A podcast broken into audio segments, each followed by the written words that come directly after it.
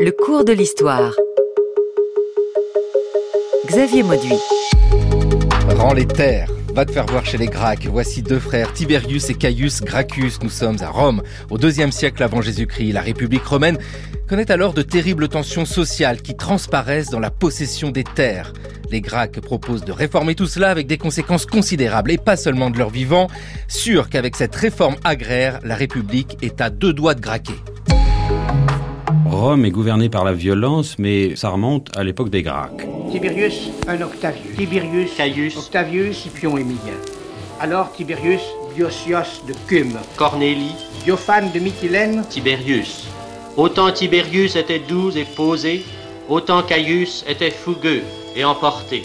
Une horrible boucherie s'ensuivit, mettant fin dans une atmosphère de guerre civile à l'action des Gracques.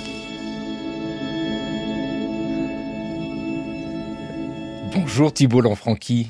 Bonjour Nicolas, bonjour Xavier Mauduit. Eh, guerre civile a été évoquée ici. On peut dire que ce moment du deuxième siècle avant Jésus-Christ avec la réforme des Dracs, euh, nous étions à deux doigts de la guerre civile. À deux doigts de la guerre civile, je ne sais pas. Ce qui est sûr, c'est que c'est la première fois à Rome depuis bien longtemps qu'un conflit politique se résout dans la violence et dans l'assassinat.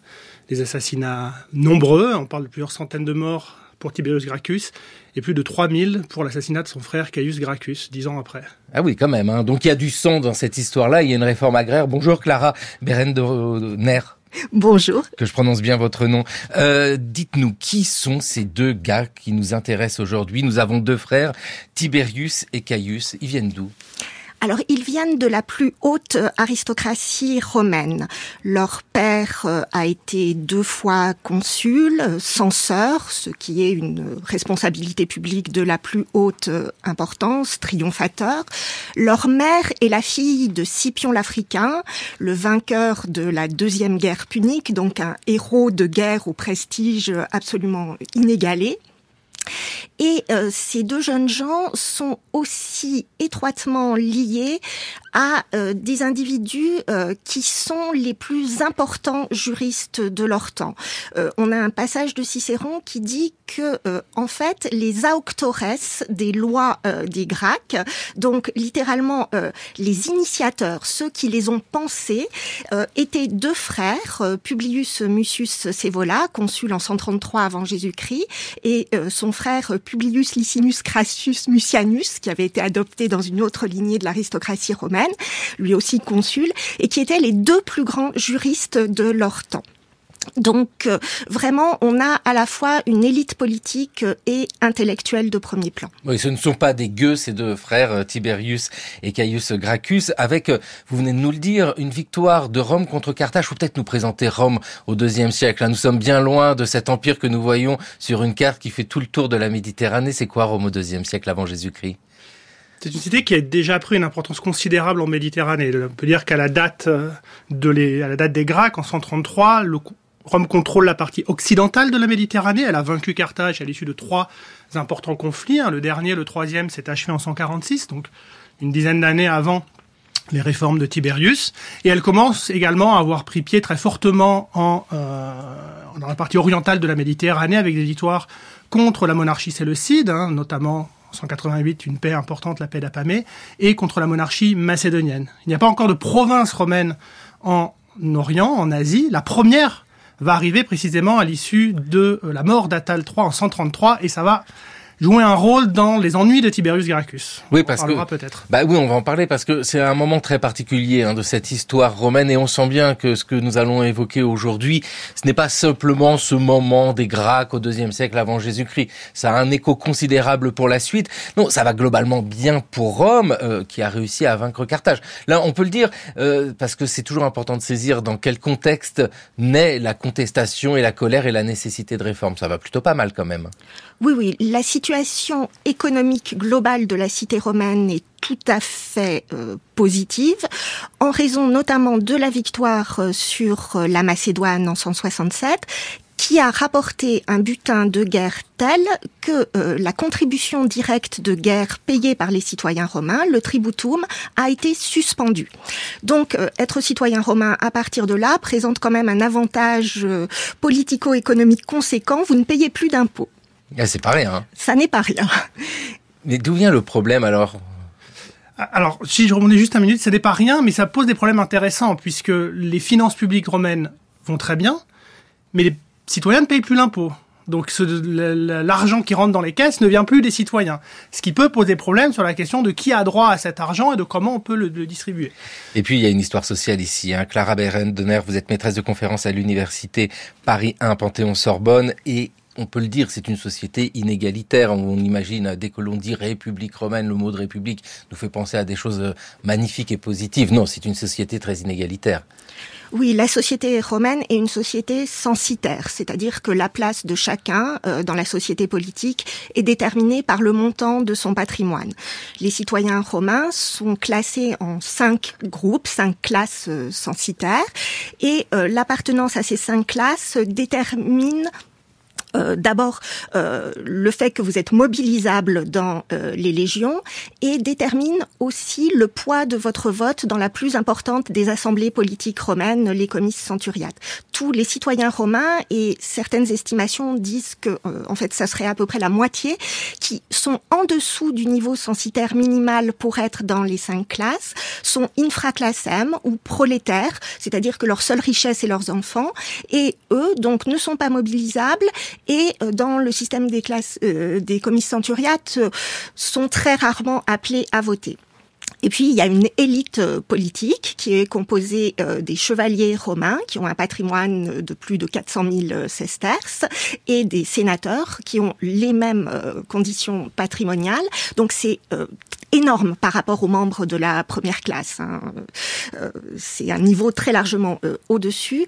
Et les sénateurs donc se euh, qualifient ou se caractérisent par le fait d'avoir exercé des responsabilités politiques, des magistratures, et à l'issue de leur magistrature, donc ils rejoignent le Conseil de la cité, le Sénat, où ils sont, dont ils sont membres à vie, et qui est vraiment l'instance décisionnelle du système républicain. Donc ça fait 300 personnes.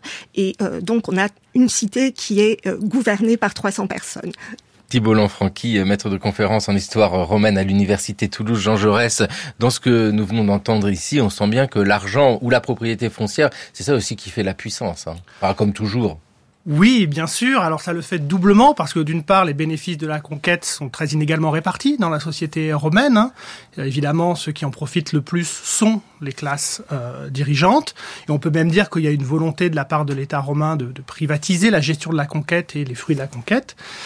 Et ça l'est aussi parce que, euh, du point de vue patrimonial, foncier, les sénateurs devaient vivre essentiellement de leurs terres. Un plébiscite très célèbre de qui date de l'époque de la Deuxième Guerre punique, interdisait aux sénateurs de posséder des navires de plus d'un certain tonnage pour les détourner du grand commerce et les faire vivre uniquement des revenus de la terre. Eh oui, c'est ça, hein, les revenus de la terre. Mais à qui appartient la terre? D'ailleurs, c'est toute la question parce que euh, dès que nous pensons à Rome, bien sûr, il y a cette puissance militaire, c'est une chose, mais il faut des combattants.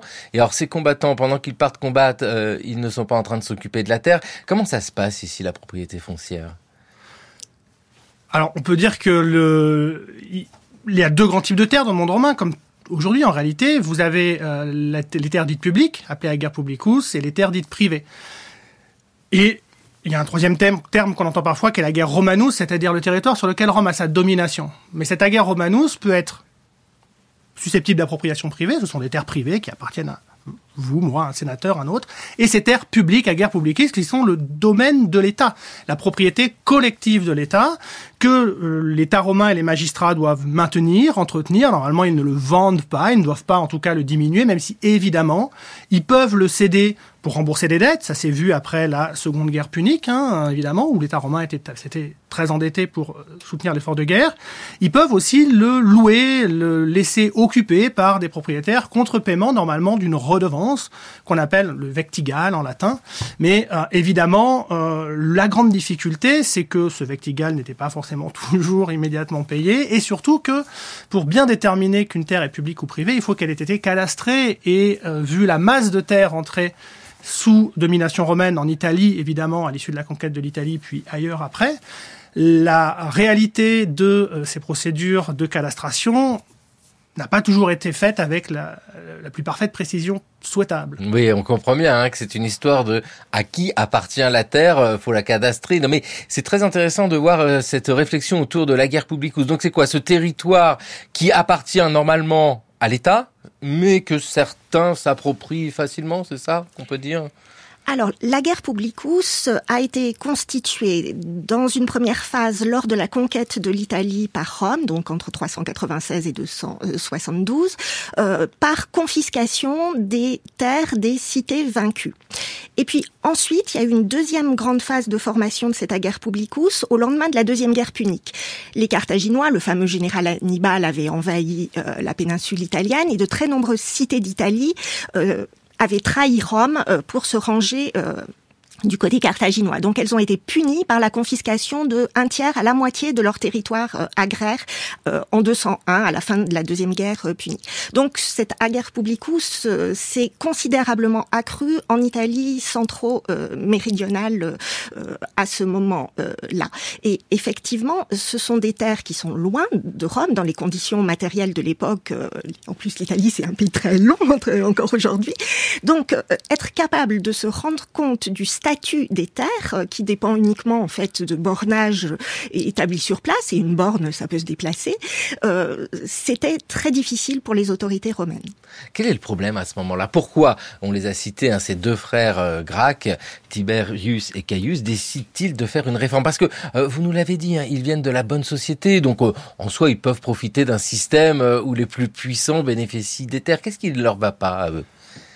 Vous mettez le doigt tout de suite sur les questions difficiles. On en reparlera. Il y a une interprétation traditionnelle qui a longtemps prévalu et qui maintenant a été largement remise en question. Si on lit euh, les sources euh, principales, la fiabilité desquelles est, est, discutable, mais si on les lit, que, que nous raconte Plutarque? Qu'un de ses frères euh, Caius raconte en fait que Tiberius, rentrant de son service en Espagne pendant la guerre de Numance, traverse l'Italie et notamment l'Étrurie et est horrifié de voir en fait l'absence totale de paysannerie traditionnelle, mais des grandes propriétés remplies d'esclaves à la place des paysans romains. Et ce qui l'inquiète derrière ça, c'est pas tellement la disparition de la paysannerie euh, pour la paysannerie, c'est que comme l'a dit Clara, nous sommes dans une société censitaire où il faut un feuille en dessous d'un certain seuil de fortune minimale, vous n'êtes pas appelé à servir à l'armée. Et donc, s'il y a un appauvrissement généralisé de la population, le risque, c'est une perte de mobilisables, une perte de troupes. Et ce qui inquiète grandement euh, Tiberius, en réalité, c'est la potentielle diminution du euh, pool de soldats mobilisables pour Rome à une époque où, eh bien, malgré tout, les Romains, si leur situation, on l'a dit, est plutôt bonne, sont quand même engagés dans des conflits. La guerre de Numance, c'est à peine achevé à l'époque de Tiberius Gracchus. Et s'ils veulent maintenir leur domination à l'échelle de la Méditerranée, ils ont besoin de ce réservoir humain. Donc, c'est peut-être moins la crise, agri crise agricole qui, de fait, n'a pas eu lieu, en réalité, on y reviendra, que ce potentiel problème démographique tel que perçu, j'insiste là-dessus, tel que perçu par Tiberius, qui a pu l'inquiéter. Oui, Tiberius, c'est euh, l'aîné des deux frères. C'est l'aîné, hein. tout à fait. C'est le, c'est le grand. Euh, avec, euh, vous venez de le dire quand même, il n'y a pas de crise agricole parce que c'est très très important de déconstruire tout simplement une histoire que l'on retrouve déjà dans les sources antiques, hein, crise euh, agricole et puis donc euh, réforme agraire et on essaye de régler la solution. C'est pas tellement ça. On sent que c'est une vision beaucoup plus large que peut avoir Tiberius. C'est une vraie question démographique et sociale tout simplement. C'est faire fonctionner Rome. Oui, et, en gros, donc ce sont deux chapitres de sa biographie par Plutarque qui permettent de saisir euh, ce qui aurait fait naître l'idée de sa réforme et ses motivations. Et là, déjà, il faut être très attentif parce que Plutarque, donc, est un biographe du deuxième siècle de notre ère, donc qui écrit en grec longtemps après les faits et qui par ailleurs euh, est un spécialiste de philosophie morale platonicienne, euh, pas un historien. Donc euh, il fait de euh, Tiberius euh, en fait euh, un exemple euh, du problème moral de la proportionnalité entre la fin et les moyens de l'action politique. Donc déjà de ce point de vue son témoignage peut pas être pris absolument au pied de la lettre. Et puis donc à côté de, du passage que Thibault vient d'évoquer, il y a un passage où Plutarque prétend citer un discours de Tiberius Gracchus par lequel il aurait justifié sa réforme, donc en évoquant de façon extrêmement euh, imagée l'appauvrissement euh, des soldats euh, romains, des citoyens soldats romains, qui erraient euh, en Italie comme des bêtes sauvages, et le discours se termine en disant eux qui sont euh, responsables de la conquête du monde, ils n'ont plus une seule motte de terre à eux. Et donc, euh, ce que pose aussi euh, Tiberius, vraisemblablement, c'est le problème de la proportionnalité des droits et des devoirs du citoyen soldat. à partir du moment où vous faites quelque chose pour la cité et vous lui permettez d'être la première puissance mondiale en ayant conquis la Méditerranée, qu'est-ce que la cité vous doit? Eh oui, tout simplement. Alors, les sources essentielles dans cette question-là, vous venez de le dire, hein, Plutarque écrit au deuxième siècle après Jésus-Christ sur des questions qui datent du deuxième siècle avant, autrement dit, il écrit Plutarque. Moi, je vous propose une autre archive, une autre source, c'est Tapien.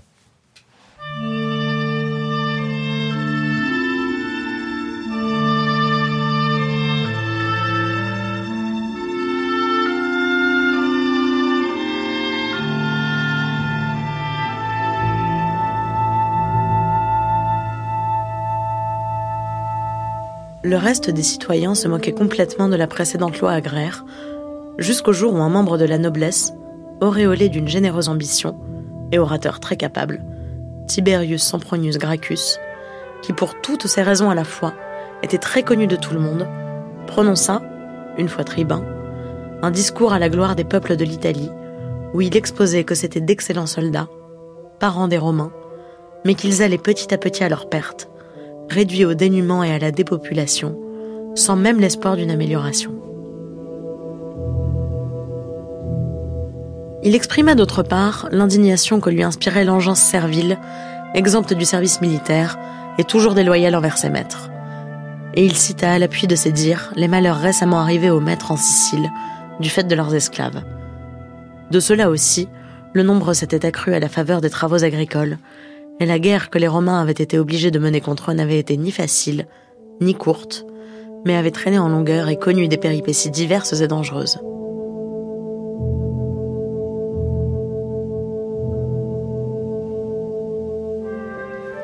Avec Appien, nous sommes euh, avec un contemporain de Plutarque. Hein, ils écrivent euh, au même moment. C'était euh, dans le cours de l'histoire une lecture d'Anne Toscane Judes. Avec Anne Toscane, nous sommes un tout petit peu au nord du Latium. Euh, avec là quand même un panorama, euh, Thibault Lanfranchi, qui correspond à ce que vous disiez. C'est-à-dire que malgré tout chez Appien, il y a un lien fait entre les réformes des Gracques et puis la nécessité d'avoir une population qui puisse être armée, en tout cas qui puisse défendre, voire alimenter des conquêtes. Oui, alors c'est vrai que Appien met le, lien sur quelque chose, mais la différence c'est qu'Appien euh, présente les choses comme une liée à une crise démographique, à une baisse de la population, à une crise euh, de l'agriculture traditionnelle avec cette idée d'une euh, disparition de cette agriculture, de cette paysannerie traditionnelle et de cette augmentation très forte du nombre d'esclaves. La, guerre servile à laquelle il est fait référence est ce qu'on appelle parfois la première guerre de servile de Sicile, qui a lieu entre 139 et 132. Le problème est qu'en réalité, cette vision qui a longtemps nourri une espèce de cercle interprétatif vicieux, c'est-à-dire appauvrissement des citoyens, baisse démographique, crise agraire, qui aurait entraîné une situation économique justifiant ces problèmes, n'est pas euh, juste. Et oui, par ailleurs, Appien présente les choses d'une façon tout à fait originale. Si vous avez bien fait attention au texte qui a été lu, il n'est pas en train de parler des citoyens euh, romains, mais des Italiens, c'est-à-dire les cités alliés de Rome. Au moment de la conquête de l'Italie par Rome, les Romains ont conclu des traités d'alliance avec les cités vaincues, qui obligeaient ces cités vaincues à leur fournir des contingents militaires euh, quand Rome le demandait. Et ces contingents militaires qui combattaient aux côtés des légions et qui correspondaient à peu près 50-60% des effectifs euh, mis sur les théâtres d'opération par les Romains sont ceux dont le sang euh, a scellé euh, la conquête romaine du bassin méditerranéen. Et ce que Appien fait en fait, c'est que lui, il évoque les Gracques dans sa préface à une histoire des guerres civiles et il voit dans cet épisode des Gracques ce qui a fait naître un antagonisme entre Italiens et Romains et ce qui a mené à la guerre sociale, le grand conflit qui, entre 91 et 89 avant notre ère, a opposé les Romains à leurs alliés italiens et qui a contraint les Romains à donner la citoyenneté romaine aux Italiens à la fin. Clara Berendoner, merci beaucoup hein, d'opposer ces Romains aux Italiens, parce que c'est quelque chose que l'on n'a pas du tout dans la lecture bien souvent de l'Antiquité romaine. On imagine l'Italie comme un tout. Non, il y a des oppositions déjà internes, mais est-ce que ces oppositions-là sont sociales? Parce que vous venez de nous le dire, ces Italiens, ce sont les effectifs euh, de l'armée, euh, ce sont ceux notamment parfois qui ont pu soutenir Hannibal et donc qui se sont fait piquer leurs terres. Euh, ces tensions-là, on sent qu'elles dépassent simplement juste une question de grande propriété. Hein. Oui, elle renvoie à une situation qui est le fait que euh, les Romains, quand ils ont conquis l'Italie, n'ont pas annexé au sens de la citoyenneté tous ces peuples, c'est-à-dire qu'ils ne se sont pas, euh, ils n'ont pas voulu leur donner la citoyenneté romaine, euh, et ces populations ne la voulaient pas d'ailleurs au départ, et ils n'ont pas voulu opter pour une administration directe avec leurs propres magistrats. Et donc, il faut bien imaginer que l'Italie à cette époque est encore en réalité une mosaïque de statut juridique, de droit politique, et donc que la situation est très variable d'une cité à une autre, et que vous avez, pour simplifier, les citoyens romains, mais qui représentent en réalité très loin de la majorité, des populations qui ont un droit un peu intermédiaire à l'histoire compliquée et ancienne, le droit latin, et puis bah, ces fameux alliés, les socii, hein, la guerre sociale, ça vient de ce terme, les socii, les alliés de Rome, qui ont gardé leur personnalité juridique. Alors évidemment, ils sont dépendants des Romains, ils doivent payer des impôts, ils doivent des troupes. Et Clara a bien rappelé que la moitié de l'armée romaine, quand on pense à l'armée romaine, la moitié en général, ce sont en réalité ses alliés. Et euh, mais ils ont gardé leur personnalité juridique, leurs propres institutions dans leur cité, etc., etc. Et donc, pour revenir euh, à la réforme de Tiberius Gracchus, la lecture que propose Appien est très particulière aussi. C'est-à-dire que euh, avant 133, le moment où Tiberius Gracchus fait sa réforme, certes des terres avaient été euh, confisquées aux cités euh, italiennes en étant transformées en ager publicus, mais un certain nombre d'alliés italiens avaient été autorisés à garder ce qui était leurs anciennes propriétés foncières sur ces terres en payant donc un loyer aux autorités romaines.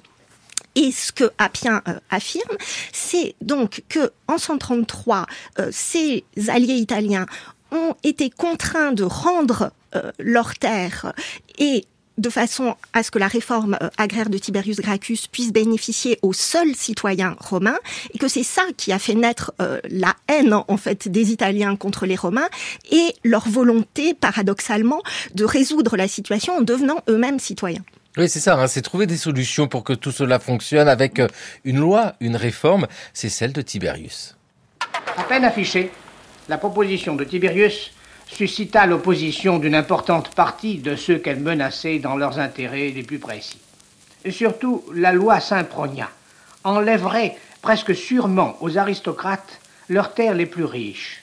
Ainsi, quelle qu'ait été son habileté manœuvrière, Tiberius ne put éviter la formation d'une grosse opposition. Et celle-ci, recourant à un moyen classique, suscita le veto d'un tribun, un Octavius, qui n'est connu que par cet acte. Octavius, donc, intercéda. C'est-à-dire que la loi qui était sur le point d'être votée par les commis tributes fut immédiatement retirée de l'ordre du jour. Alors Tiberius provoqua la déposition du tribun récalcitrant et il fut procédé immédiatement au remplacement de celui-ci. C'était là un fait inouï, sans aucun précédent. Bien plus, c'était une atteinte portée au caractère sacro-saint particulier à cette magistrature. Enfin, un renversement du régime, car en fait, c'était rendre à l'Assemblée du peuple une souveraineté absolue et permanente, alors que les magistrats romains, une fois élus, étaient jusqu'alors indépendants de ces assemblées. En 1953, William Seston, professeur à la Sorbonne, membre de l'Académie des inscriptions et belles lettres, qui s'exprimait à propos de la loi de Tiberius, avec, ici, il nous faut deux temps de réponse. Le premier, c'est quelle est cette loi? Et puis après, on pourra développer les réactions. Qu'est-ce qu'il propose avec euh, cette loi? Elle a un nom Semproniac, ça veut dire quoi d'ailleurs? Pourquoi elle s'appelle euh, comme ça? On le sait Parce que c'est le nom, de, ça vient de Sempronius, Tiberius Sempronius Gracchus. Sempronius est le rogateur de la loi, celui qui la propose, et il donne son nom à la loi. Alors c'est quoi cette loi? Alors, c'est une loi donc qui a pour euh, objet la guerre publicus et qui propose d'établir un maximum de surface que l'on peut posséder euh, sur ces terres publiques de la cité romaine. Donc, euh, ce maximum étant de 500 jugères. Le jugère, c'est l'unité de mesure des surfaces foncières à Rome, un quart d'hectare, donc 125 hectares, c'est pas énorme. Avec la possibilité euh, pour les pères de famille qui ont des enfants d'avoir euh, plus que ces 500 euh, jugères, 125 jugères de plus euh, par enfant. Et puis sur toutes les terres supplémentaires qui vont être récupérées, on va constituer de petits domaines, de petits lots de terre, dont on pense qu'ils faisaient 30 jugères à partir d'une loi épigraphique plus tardive qui semble donner cette indication, qu'on va donc distribuer aux citoyens romains modeste, en pleine propriété, pour donc leur assurer le niveau censitaire qui leur permette d'être euh, mobilisables dans les légions. Ah ben voilà, c'est une bonne réponse ça, pour avoir des hommes mobilisés. Oui, alors déjà, c'est ce qu'a dit Clara est parfaitement euh, exact, avec deux petits ajouts, si je peux, ce qui montre déjà toutes les difficultés, c'est que cet ajout sur les enfants, par exemple, à Pierre n'en parle pas, donc il n'est pas totalement certain, et comme elle l'a dit, en fait, la, la taille des lots redistribués est reconstruite par comparaison avec une loi épigraphique plus tardive, mais on ne sait pas exactement quelle était la taille des lots distribués. Donc même sur cette loi qui se réduit à ces trois mesures a priori très claires, en réalité,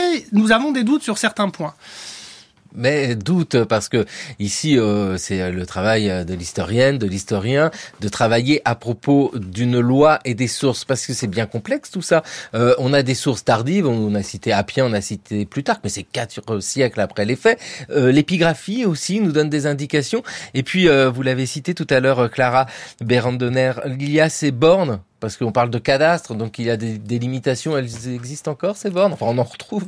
Alors, effectivement, un point que j'ai oublié à l'instant, euh, ce que prévoyait aussi la loi Sempronia de Tiberius Gracchus, c'est la mise en place d'une commission de trois membres, donc un triumvirat agraire, avec pouvoir euh, de juridiction euh, initialement pour euh, opérer euh, ces opérations de récupération de terre et re-répartition. Et on a retrouvé une série de bornes épigraphiques qui portent les noms des membres de cette commission, donc euh, en Italie centro-méridionale, ce qui permet de suivre à peu près la chronologie de leurs activités. Oui, ça veut dire que la réforme est mise en application. Hein. Elle est mise en œuvre tout à fait, elle dure même pendant quelques années, les redistributions semblent s'arrêter vers 129, en tout cas on n'a pas de CIP euh, après cette date, mais le triumvirat agraire est mis en œuvre et est actif. Voilà, SIP, c'est une borne. Hein. Oui, c'est une, une, petite borne de, qui permet de délimiter les terrains. Et eh bien voilà, nous sommes avec les Gracques à Rome au deuxième siècle avant Jésus-Christ, précisément en 133 avant Jésus-Christ.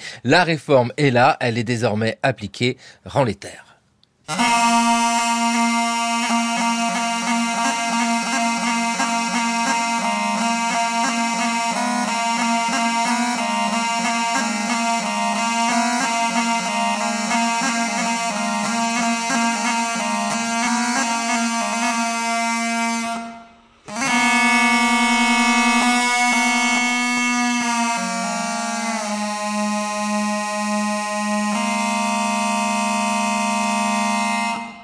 Oui, de la reconstitution de la musique de la Rome antique dans le cours de l'histoire sur France Culture, une émission réalisée par Thomas Beau, avec aujourd'hui à la technique Florent Bujon et avec les Gracques. Alors dites-nous, bon, la réforme, ça y est, on a bien compris, hein, et c'est très clair d'ailleurs comme réforme, c'est assez lisible avec toutes les limites à donner à notre connaissance précise de la réforme.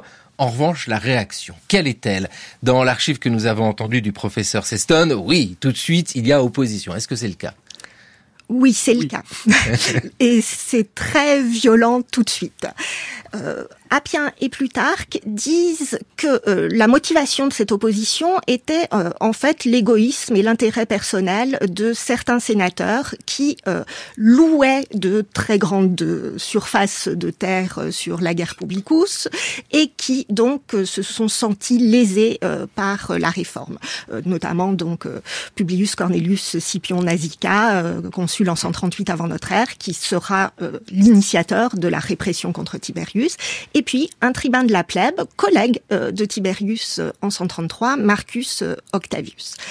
Et dans ce contexte-là, finalement, les sénateurs romains procèdent d'une façon très traditionnelle quand à Rome, euh, on veut s'opposer euh, à un projet de loi, qu'est-ce qu'on fait? On recourt aux pouvoirs particuliers qui sont ceux de cette magistrature de tribun de la plèbe. Il y a dix tribuns de la plèbe élus chaque année. Donc, il suffit d'en trouver un euh, qui fasse opposition à une mesure proposée par un de ses collègues et on peut s'en tirer. Mais là, Thibault parlera mieux que moi car il est le spécialiste des tribuns de la flemme. Ah si, bah si, il faut. oui, oui, non, non, mais effectivement, le, il faut l'assumer. Hein. je, je l'assume. Effectivement, le, le, comme l'a dit Clara, c'est la méthode traditionnelle. On va chercher, et sur un groupe de 10 tribuns élus, en général, on peut assez facilement en trouver un, quelqu'un qui va faire euh, opposition en utilisant son droit de veto. La grande nouveauté, c'est qu'évidemment, Tiberius Gracchus va vouloir passer outre. Alors, il était déjà passé outre d'une certaine façon, en ce sens qu'il avait, alors c'était pas le premier à le faire à l'époque, mais présenté sa euh, motion sans l'accord du Sénat, alors que traditionnellement, on doit obtenir l'accord du Sénat, mais ça, d'autres l'avaient fait euh, avant lui.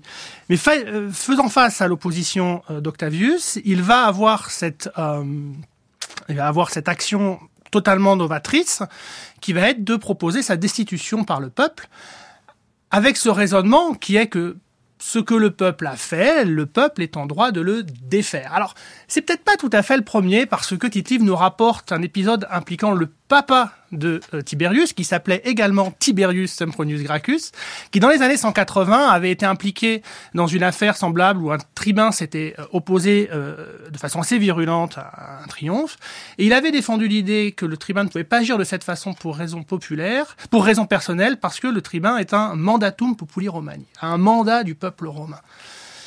Donc le père des Grecs avait peut-être déjà mis en avant cette idée, mais elle est réaffirmée avec une euh, radicalité totalement neuve par Tiberius Gracchus, et de fait, Octavius a été déposé. On est allé. Alors, il y a des scènes poignantes dans Plutarque où nous explique que Tiberius a supplié en pleurant Octavius d'arrêter de s'opposer à lui et que faisant face à euh, l'action résolue du tribun, il a fait voter ça.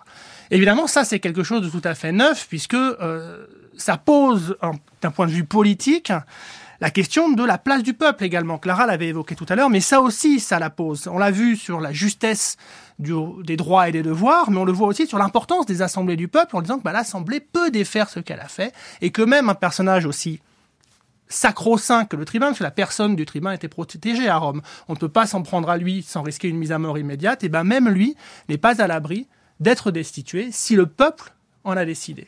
Il y a deux choses qui sont extrêmement nouvelles ici. La réforme agraire, c'est très net, mais il n'y a pas que ça. Il y a la manière de la faire appliquer aussi. Quand on parle des Grecs, c'est pas juste la réforme agraire, c'est comment il fait appel au peuple. Est-ce qu'on peut dire ça? Est-ce que c'est une place qui est donnée au peuple qu'il n'avait pas auparavant? Oui, de façon certaine. À Rome, les magistrats, les responsables publics ne sont pas les représentants des citoyens. Ils ne leur doivent rien. Euh, il n'y a pas de compte-rendu final devant le peuple comme dans l'Athènes démocratique du 5e siècle. Là, l'idée que fait naître Tiberius Gracchus, c'est non seulement euh, une idée de la souveraineté populaire qui est déjà attestée avant lui euh, à Rome, mais c'est l'idée que les magistrats peuvent être les représentants du peuple euh, et donc ne sont légitimes, ils poussent ça très loin, que tant qu'ils accomplissent la volonté du peuple. Évidemment, pour les adversaires de Tiberius, le problème était de dire que bah, qui dit ce qu'est la volonté du peuple? C'est Tiberius lui-même. Oui, c'est ça. Hein, c'est quelque chose d'ailleurs qui euh, nous parle encore euh, aujourd'hui. Ces réflexions, euh, parce que nous sommes dans la Rome antique, qui n'est pas du tout la Grèce antique et encore la Grèce athénienne avec cette idée de démocratie. C'est pas vraiment ça. dans cette histoire-là, nous sommes évidemment dans Rome qui s'étend qui vient de battre Carthage, ce qui nous permet d'ailleurs de traverser la Méditerranée. Nous sommes au sommet de cette colline de Birsa, qui est le haut lieu de Carthage. Nous sommes ici sur un mur qui domine euh, des vestiges, des vestiges à la fois de l'époque punique et de l'époque romaine. Et les fouilles internationales, dans le cadre de la campagne internationale de sauvegarde de Carthage, ont donc permis le dégagement de ce quartier se trouve au flanc de cette euh, colline. C'est un ensemble urbain très élaboré, très rectiligne, orthogonal. Vous voyez, il y a une rue très large de 6 à 7 mètres de largeur qui est absolument rectiligne. Et en face de nous, le quartier qui a été dégagé. Ce quartier date euh, de la fin du IIIe siècle avant Jésus-Christ et euh, il aura vécu jusqu'en 146 avant Jésus-Christ, c'est-à-dire la date de destruction de Carthage.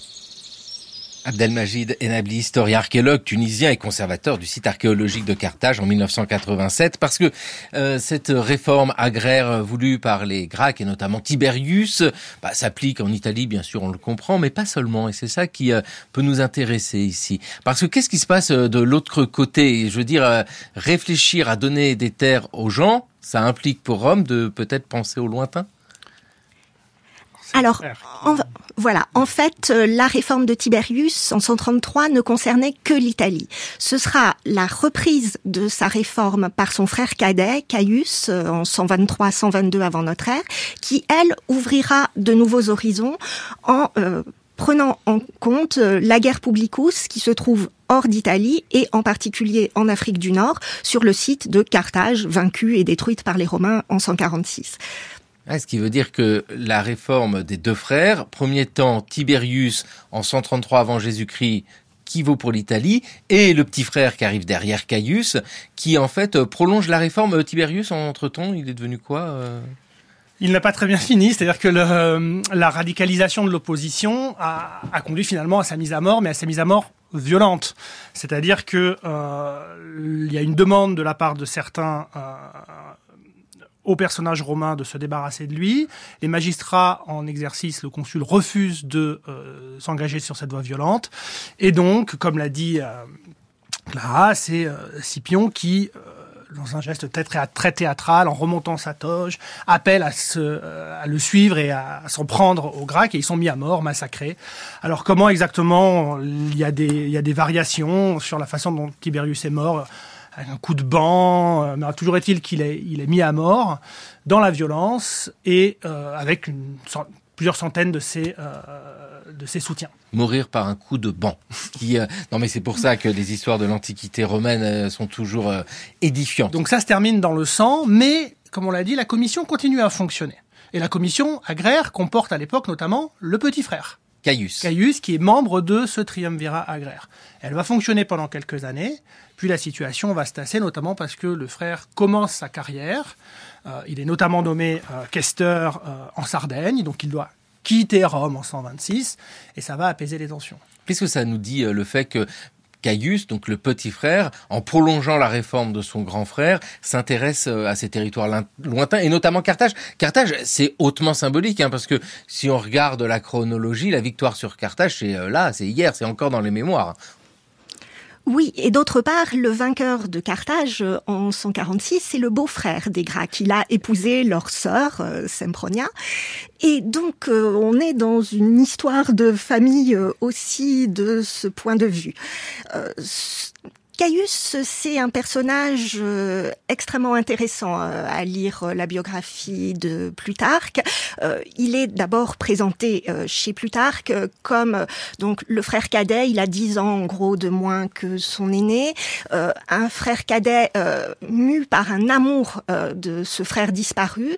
on a chez Plutarque une très belle scène un peu shakespearienne qui commence la biographie de Caius au début, il, ne voulait pas, il avait peur, il voulait pas se lancer dans la vie politique. Et puis euh, une nuit, il rêve euh, et son frère lui apparaît en songe en, lui disant mais qu'attends-tu pour te réveiller Un rêve tout à fait.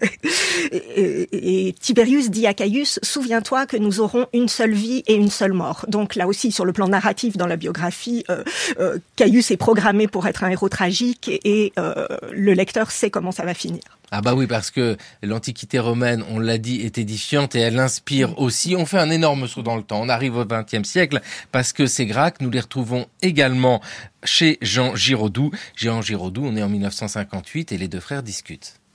Sur quoi as-tu vécu jusqu'à notre séparation? Sur la foi en notre peuple. Sur le sentiment que notre empire sur le monde ennoblissait le monde. Que la République était la justice la dignité. Tu sais ce qu'elle est à présent? Les discours qui m'ont accueilli me l'ont rappelé. Ma mère aussi nous le répétait chaque soir. L'histoire un jour le dira. Elle est dirigée par une élite d'esprit intègre. Neuf. Par une corporation, par 200 familles qui accumulent les charges, les pots de vin, qui ne connaissent des affaires que le produit et la routine. Elle prend sa force dans des citoyens soucieux de sa gloire. Dans un peuple corrompu, qui ne se plaît qu'au jeu, qui refuse le travail et attend sa prime et son blé comme un mendiant. Elle possède le monde, elle y distribue la justice et le bonheur. Elle massacre, elle corrompt, elle pille. Son arme est le fer, sa voix est la clarté. Les poisons courent, ils sont dans les pierres des bagues, la calomnie. Chacun son droit, chacun son dû. Voilà la devise de Rome. Voilà pourquoi Ara est mort à nos pieds. Il voulait Rome grande et libre. Voilà pourquoi demain je mourrai. Ne me brave pas, ne crois pas me braver, car ils seront vengés un jour. Oui, déjà tout se prépare. Car contre cette immondice, nous avons enfin formé notre armée. Les Gracques de Jean Giraudoux, alors, 1958, hein, c'est la représentation de cette pièce de théâtre. Giraudoux est mort euh, huit ans auparavant. Euh, ici, on l'entend à l'écho de son famille, etc. Ce fantasme du pouvoir euh, aux mains de 200 personnes, avec bien sûr la lecture du XXe siècle qu'il y a à faire, mais si je vous demande à l'un à l'autre, Thibault Lanfranchi et Clara Berendonner, qui sont ces Gracques du point de vue social Est-ce que ce sont des révolutionnaires? Est-ce qu'ils ébranlent la société? Que leurs réformes ne plaisent pas parce que les plus riches perdent de, leur, de la terre, d'accord Mais est-ce que ça va plus loin? Est-ce que ce sont des révolutionnaires? Tout dépendrait de ce qu'on mettrait derrière le terme de révolutionnaire. Ils n'ont pas prétendu faire une révolution. Ils ont plutôt euh, prétendu euh, essayer de sauver Rome, de, de, de, maintenir les fondations qui permettaient la puissance de Rome, et donc ils ont une vision plutôt patriotique en réalité de, euh, de leur réforme. D'ailleurs, une volonté de dire que cette limitation des 500 jugères n'est que la reprise de euh, lois agraires antérieures, hein, notamment une de 367. Donc ce ne sont certainement pas des révolutionnaires dans le sens des révolutionnaires français ou de la révolution euh, bolchevique en, en Russie. Certainement pas dans ce sens-là.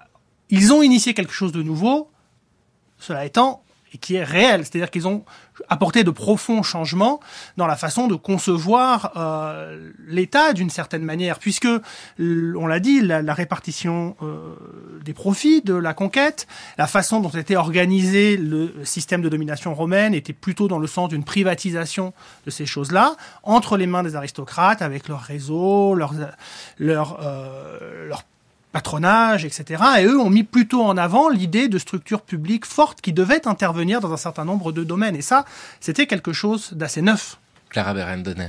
Oui, puis Caius, par rapport à Tiberius, est aussi de toute évidence, euh, par l'importance de sa législation, il a fait voter à peu près 13 lois, euh, quelqu'un qui essaye de penser les nouvelles conditions de l'époque, c'est-à-dire le fait que Rome soit une cité impériale. C'est pour ça que dans sa réforme agraire à lui, il y a des fondations de colonies et notamment donc euh, une intervention sur les territoires conquis en Afrique du Nord. C'est aussi lui qui organise le recouvrement fiscale dans la nouvelle province constituée en Asie, donc euh, la Turquie de l'Ouest euh, actuelle, euh, province extrêmement riche qui va assurer au trésor public romain des revenus tout à fait considérables. Donc, et tout ça pour financer aussi un programme de mise à disposition d'avantages matériels aux citoyens romains qui euh, va dans le même sens que la législation de Tiberius, donner aux citoyens une place, euh, la place qui leur revient dans la communauté. Donc c'est vraiment euh, quelqu'un qui essaye de penser le monde qui est son monde contemporain. Et oui, c'est pas simplement la réforme agraire. Oui, comme, comme l'a dit Clara, il y a une différence très forte entre Tiberius et Caius, qui est que Tiberius a fait voter une loi, et chez Caius, il y a un véritable programme qui touche à pratiquement toutes les questions en suspens à l'époque. Les questions agraires, les questions impériales, les provinces, la question judiciaire, on en parlera peut-être, la question frumentaire à Rome. Donc il y a vraiment une volonté d'essayer de prendre en compte l'intégralité de la situation et d'y apporter des questions nouvelles, parce que, comme elle l'a dit, la Rome était devenue une cité impériale. Eh oui, déjà, alors qu'on est sous euh, la République romaine, c'est quoi les euh, réformes judiciaires? La réforme judiciaire, alors c'était pour essayer d'être simple, euh, les Romains avaient créé pour la première fois dans le courant du deuxième siècle des tribunaux permanents destiné à juger les affaires de corruption impliquant les gouverneurs romains des provinces. Loi Calpurnia de 249 avant notre ère. Simplement, euh, comment étaient jugés au, au, titre de cette loi euh, ces gouverneurs? Ils étaient jugés par un, jury constitué de sénateurs. Donc, des pères du genre leur père. Bah oui. La haute cour de justice de la République, si je voulais être mm. mauvaise langue d'une certaine façon. Ce que va proposer euh, Caius avec sa loi euh, judiciaire, c'est de faire passer euh, le contrôle de ces tribunaux un prêteur tiré au sort et le jugement par un jury de chevaliers de façon à essayer de ramener un peu de justice dans cet exercice. Et parce que c'est vrai que les quelques cas qu'on a entre la loi de 149 et la loi de Caius Gracchus, de procès au titre de cette loi, avaient tous débouché sur des, euh, des non-condamnations. le problème, c'est que ce faisant, il va augmenter et introduire de la division entre euh, les chevaliers et les sénateurs, et il va créer des ferments nouveaux de division qui vont avoir une très longue portée, puisque des lois judiciaires après Caius Gracchus, il y en a un certain nombre. Eh oui, parce que c'est ça. Hein. On a les deux frères Tiberius et Caius Gracchus. Caius, il a l'air un peu plus fougueux que son grand frère, hein, quand on vous entend hein, quand même. Oui, selon Plutarque, il était tellement fougueux qu'il avait un esclave qui l'accompagnait, chargé de lui jouer un air doux à la flûte dès qu'il commençait à devenir un petit peu trop excité dans ses discours. Ah, c'est pas mal ça. Tiens, faudrait le, euh, pas d'esclave, hein, mais mettre de la musique autour de plein de gens euh, aujourd'hui. Euh, c'est vrai, non, mais il y a quelque chose avec Caius Gracchus qui va un tout petit peu plus loin, mais c'est tout à fait logique hein, que ce qu'avait proposé son grand frère. Oui, oui, et puis euh, Caius est aussi décrit sur le plan psychologique euh, par nos sources euh, d'après le contenu des discours qui avaient été conservés de lui. Et Cicéron dit qu'il lit les discours de Caius Gracchus et que Caius Gracchus est un orateur absolument exceptionnel. Et on peut penser que Cicéron se connaissait dans ce genre euh, de domaine. Et euh, Caius euh, était spécialiste donc de ce qu'on appelle l'éloquence popularis, populaire, qui jouait sur l'émotion de l'auditoire. Donc il y a aussi ça dans sa réputation d'homme fougueux et qui, qui est capable de toucher son public. Quel public d'ailleurs? Parce qu'il est censé s'adresser euh, aux sénateurs, par exemple, mais euh, à qui peut-il s'adresser? On l'a beaucoup évoqué, hein, les Gracques, c'est s'adresser aussi au peuple. Il a l'occasion de parler au peuple? Oui, les occasions de parler au peuple sont très nombreuses, puisque en fait, par exemple, tout projet de loi est d'abord présenté et discuté dans des assemblées préparatoires qu'on appelle les contiones, où les, les, les, promoteurs des lois s'adressent au peuple. Et puis, il y a cette anecdote fameuse sur Caius Gracchus qui dit que ce serait le premier à s'être tourné vers le euh, peuple pour lui parler euh, sur le forum. Alors, D'autres sources attribuent cette euh, innovation à un autre orateur romain, mais ça pourrait être Caius, avec cette idée qu'en fait, quand on pourrait, ça, renvoie à la, topographie même du forum et à ce qu'on appelle le comitium dans le, nord de cette petite place, enfin place, cette petit espace circulaire ou pas à côté de la curie sénatoriale, où on s'adressait d'abord, a priori, tourné vers la curie. Et Caius, selon donc certaines sources, aurait été le premier à se tourner vers le grand espace du forum pour s'adresser à un plus large nombre de euh, ses concitoyens. Voilà, et Plutarque décrit cette innovation euh, à la lumière d'une transformation du système institutionnel romain en disant que Caius a ainsi fait passer la cité romaine de l'aristocratie à la démocratie. Et eh oui, et c'est sûr que dès lors les critiques fusent.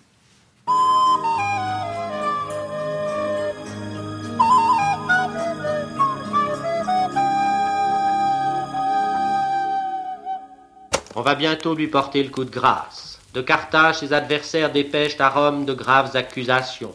Les terres avaient été distribuées illégalement, et jusque sur le territoire même de la ville punique frappée d'interdits les dieux avaient manifesté leur courroux contre l'impie, puisqu'un ouragan avait arraché le drapeau qu'il avait planté, tandis que ses bornes étaient dispersées par les loups.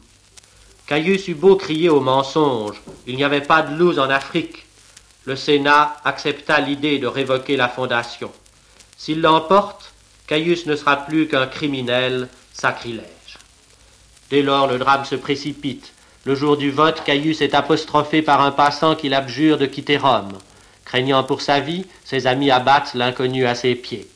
Les consuls, munis pour la première fois de plein pouvoir par le Sénat, appellent aux armes. Caius en fuite est rejoint et massacré, à moins qu'il n'ait eu le temps d'ordonner à l'esclave qui seul l'avait suivi de lui donner la mort. Une horrible boucherie s'ensuivit, mettant fin dans une atmosphère de guerre civile à l'action des Gracques. L'historien Paul-Marie Duval, en 1953, dans l'émission Heure de culture française, qui évoque la mort de Caius. oui, on, l'entend, il y a l'écho de Carthage, hein, ça se passe mal à Carthage, ça, ça lui est drôlement reproché. Voilà, les choses ne se passent pas normalement et euh, l'intervention des dieux, bien sûr, manifeste que le projet politique de Caius est déviant. Il n'arrive pas à euh, cadastrer le territoire de Carthage, donc des loups euh, renversent les bornes et il est obligé de rentrer à Rome. Alors bon, évidemment, tout ça, c'est l'anecdote a posteriori. sur le plan politique, les sénateurs, donc qui étaient tout aussi opposés à sa politique qu'à celle de son grand frère, procèdent cette fois-ci de façon différente, euh, mais toujours en recourant aux potentielles divisions à l'intérieur euh, de euh, la magistrature qu'est le tribunat de la plèbe. Cette fois-ci, donc, il trouve un autre tribun, Marcus Livius Drusus, et lui font passer par son intermédiaire une politique démagogique. Donc, Caius Gracchus voulait distribuer des terres sous forme de création de colonies, donc de cités, en gros, en Italie du Sud et en Afrique, et eh ben Marcus Livius Drusus va proposer 12 colonies, donc en gros de quatre fois plus de possibilités pour euh, les euh, citoyens euh, romains modestes. Et donc Caius se trouve en assez mauvaise posture, il perd en popularité, il voudrait se faire réélire, il n'y arrive pas vraisemblablement, et là à nouveau donc on passe à une situation de violence politique, mais qui est différente par rapport à celle de 133 parce que euh, on va avoir euh, une institutionnalisation de cette violence. Ah oui, c'est plus un banc simplement qui est envoyé sur Tiberius. Cette fois, euh, Caius, alors institutionnalisé, ça veut dire quoi? Il est jugé? Non, il n'est pas jugé, mais le Sénat va avoir recours à ce qu'on appelle, ce que l'historiographie appelle, mais improprement, parce que l'expression n'existe pas dans les sources, un senatus consulte ultime. C'est-à-dire en fait une espèce de décret d'état d'urgence autorisant et ordonnant aux magistrats de mettre fin à, par tous les moyens, y compris les moyens les plus violents, à l'action de ceux qui menacent la République. Euh, l'expression latine ne republica des trinity caperet, ceux qui risquent de mettre à mal la République. Et donc c'est en gros une autorisation de tuer, ni plus ni moins. Et c'est ce qui va se passer. Il va être mis à mort. Alors avec cette hésitation rapportée par le, dans votre archive sonore, à savoir qu'en fait Caius s'enfuit dans un bois sacré qui est situé sur le, le, le janicule, et là, soit il est tué, rattrapé euh, par euh, ses poursuivants, dans cette version-là, son esclave l'aurait pris dans ses bras pour le protéger des coups, et c'est seulement après avoir mis à mort l'esclave qu'ils auraient pu mettre à mort Caius, soit c'est l'esclave lui-même qui aurait mis à mort son maître pour lui éviter euh, cette mise à mort euh, fatale. Et puis euh, tout à l'heure, euh, Thibault Lanfranchi, vous avez évoqué la Révolution française. On sait bien, on l'a écouté avec euh, Giraudoux, écho au XXe siècle, la Révolution française, Gracchus Babeuf. On sent bien que ces Gracques euh, sont portés longtemps, longtemps, avec des déformations bien sûr dans les mémoires. Ce qui moi m'intéresse, c'est que bien souvent, pour donner une date à la fin de la République romaine, on dit 127 avant Jésus-Christ, quand Octave devient Auguste et c'est l'empire. J'ai dit quoi? 127. Ah bah vous faites bien de me corriger. Oui, 27 avant Jésus-Christ. Est-ce que c'est en 133 avant Jésus-Christ, avec la réforme euh, de Tiberius Gracchus, qu'on sent déjà que les choses bougent? Bah, c'est ce qu'Apien euh, démontre dans son histoire des guerres civiles. Lui, il prend pour borne chronologique initiale 133, justement pour raconter les guerres civiles qui vont mener euh, à la fin de la République avec donc cette clé de lecture simple. 133, c'est la première fois que le sang coule pour résoudre un conflit politique qui normalement aurait pu se résoudre autrement. Et désormais, on va avoir une espèce de, de, retour du refoulé permanent, en fait, et un retour du refoulé qui se concrétise, en fait. Après 133, on pourrait dire 133, on pourrait dire euh, la fin du deuxième siècle avec l'action de Saturninus et Glaucia, on pourrait dire la guerre sociale, on pourrait dire Marcus Livius Drusus en 91, dernière grande tentative de réforme. Bon, euh, c'est encore une fois une lecture a posteriori à bien reconstruire les événements comme ça. C'est sûr que les Gracques ouvrent une séquence politique.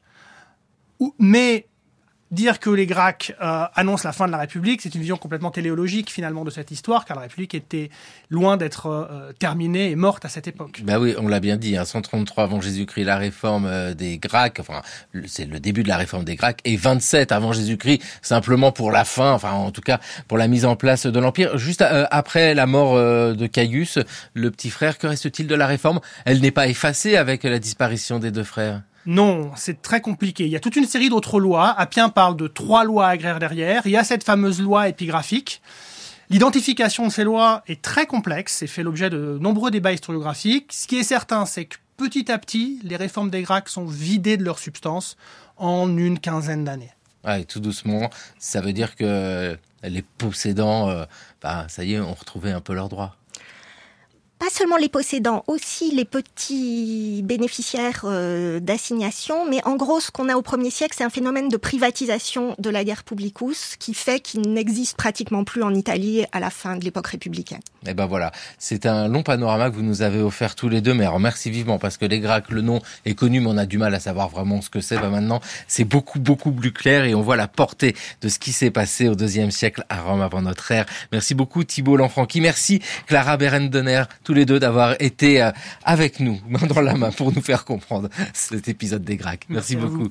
Il est temps de retrouver Gérard Noiriel, c'est le pourquoi du comment.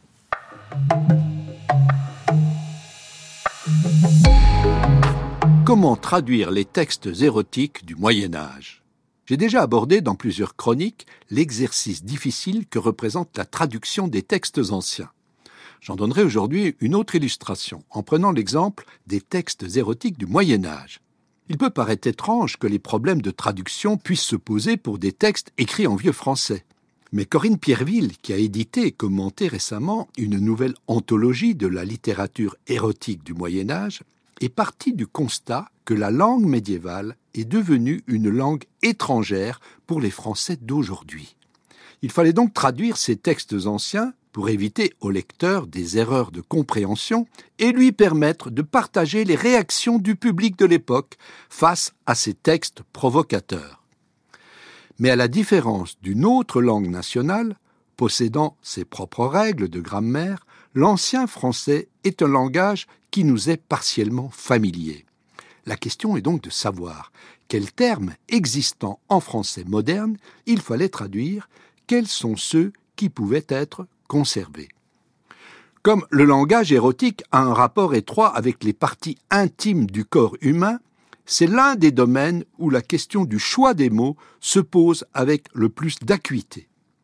Leur charge obscène a varié avec le temps, comme l'atteste le mot cul, qui appartient de nos jours au langage grossier, alors qu'il ne possédait pas de synonyme neutre dans la langue médiévale, car on ignorait à cette époque l'emploi des substantifs comme postérieur ou arrière-train.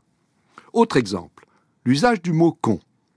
Dans la littérature érotique du Moyen Âge, il était constamment employé pour désigner le sexe de la femme, alors qu'aujourd'hui, il est utilisé dans la langue vulgaire pour désigner une personne stupide. Étant donné qu'en ancien français, le terme n'avait pas ces connotations négatives, le choix a été fait de traduire le mot con par sexe, plutôt que de recourir à des terminologies plus anatomiques, comme vagin ou vulve.